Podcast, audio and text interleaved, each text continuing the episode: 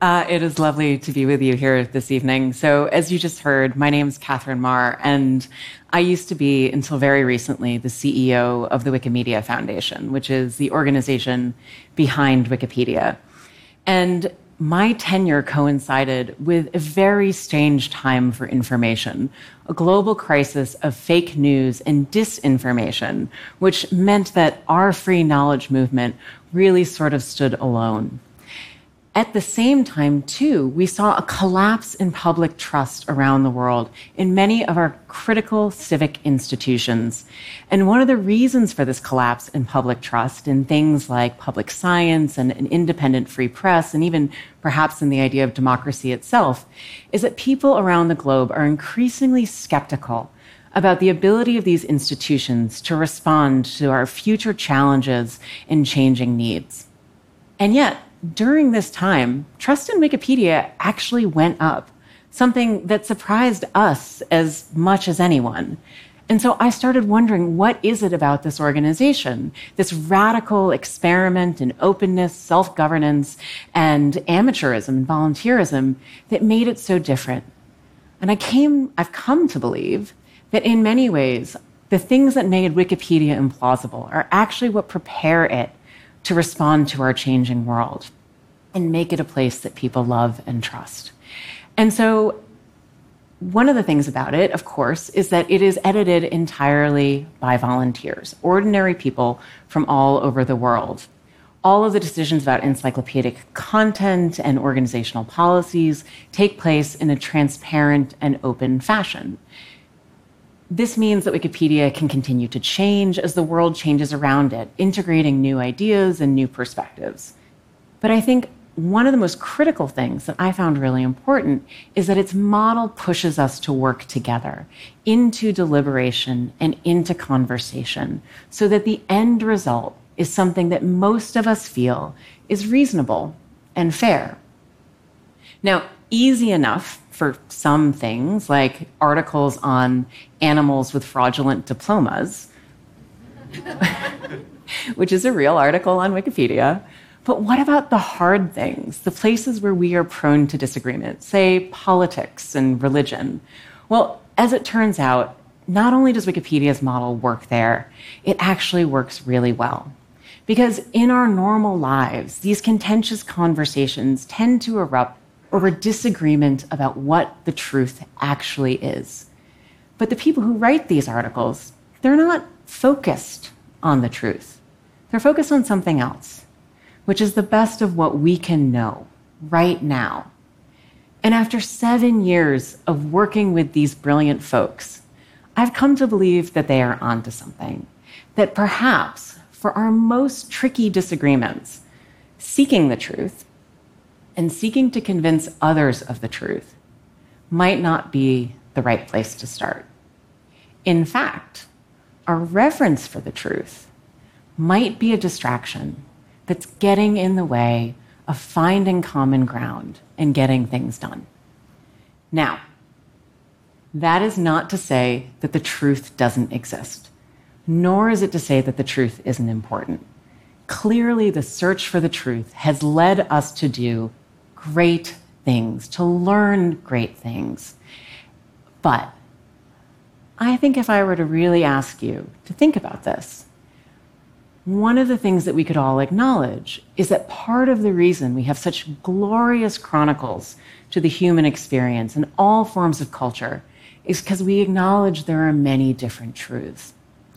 And so, in the spirit of that, I'm certain that the truth exists for you and probably for the person sitting next to you. But this may not be the same truth. This is because the truth of the matter is very often, for many people, what happens when we merge facts about the world with our beliefs about the world. So we all have different truths. They're based on things like where we come from, how we were raised, and how other people perceive us. Now, you and your neighbor, who's probably a reasonable person, they look like a nice person? Yeah, yeah, they're probably a reasonable person. you two can probably get together and come to some sort of shared agreement. But what happens when a third person joins the conversation, or a fourth, or a fifth? What happens when we try to expand this out to the scale of all 7.8 billion of us? The reality is, we are a vast and varied world. And so, when we try to use our personal truths to come to conversations around collective decision making on important issues, we start to run into problems.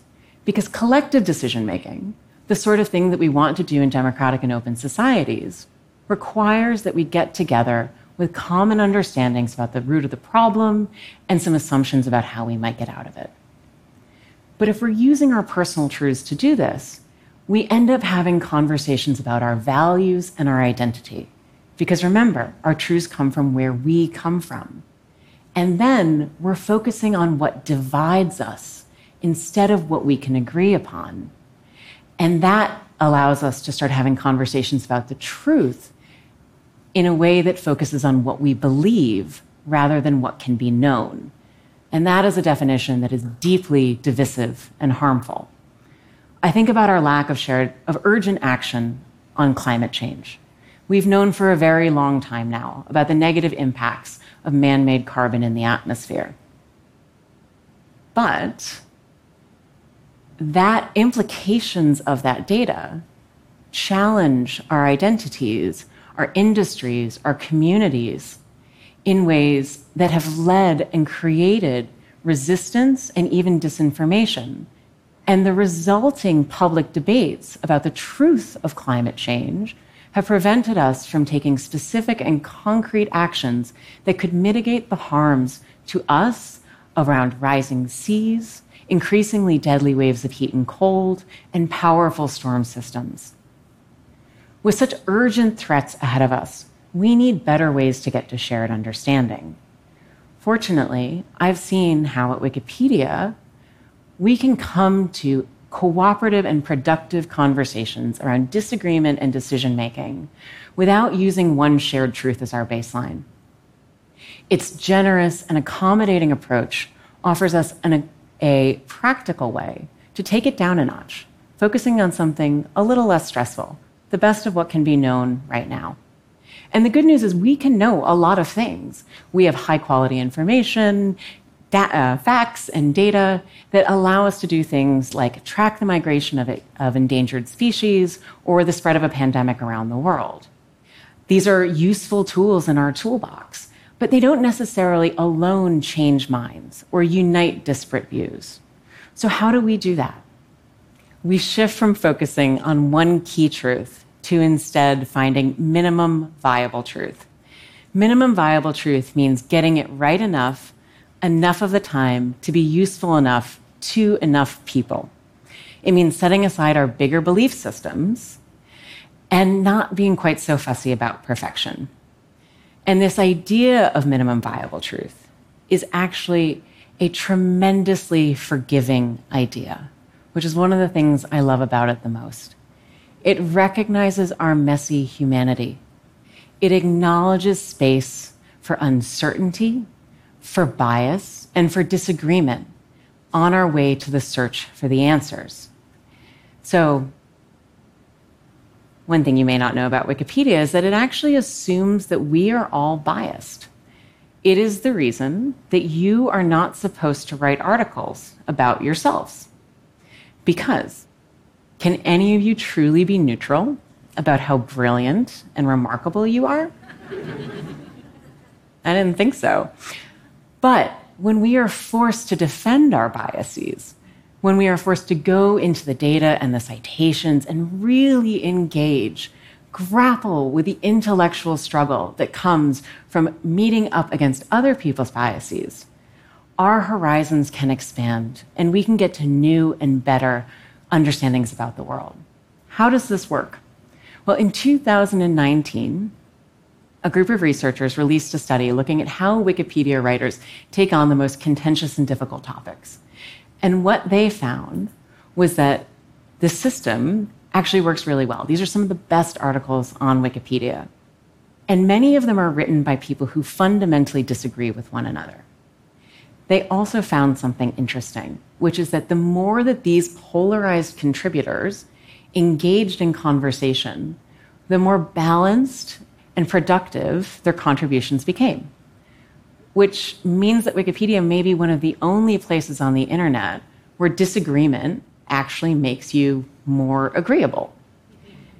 Now, I knew instinctively this is true because I've seen how productive friction can really get us places, how mistakes and debate actually brings people into the conversation. You don't sit back when you disagree with someone because engaging offers you the chance to shape the public record. Through that process, ideas become sharper, better, and more understandable.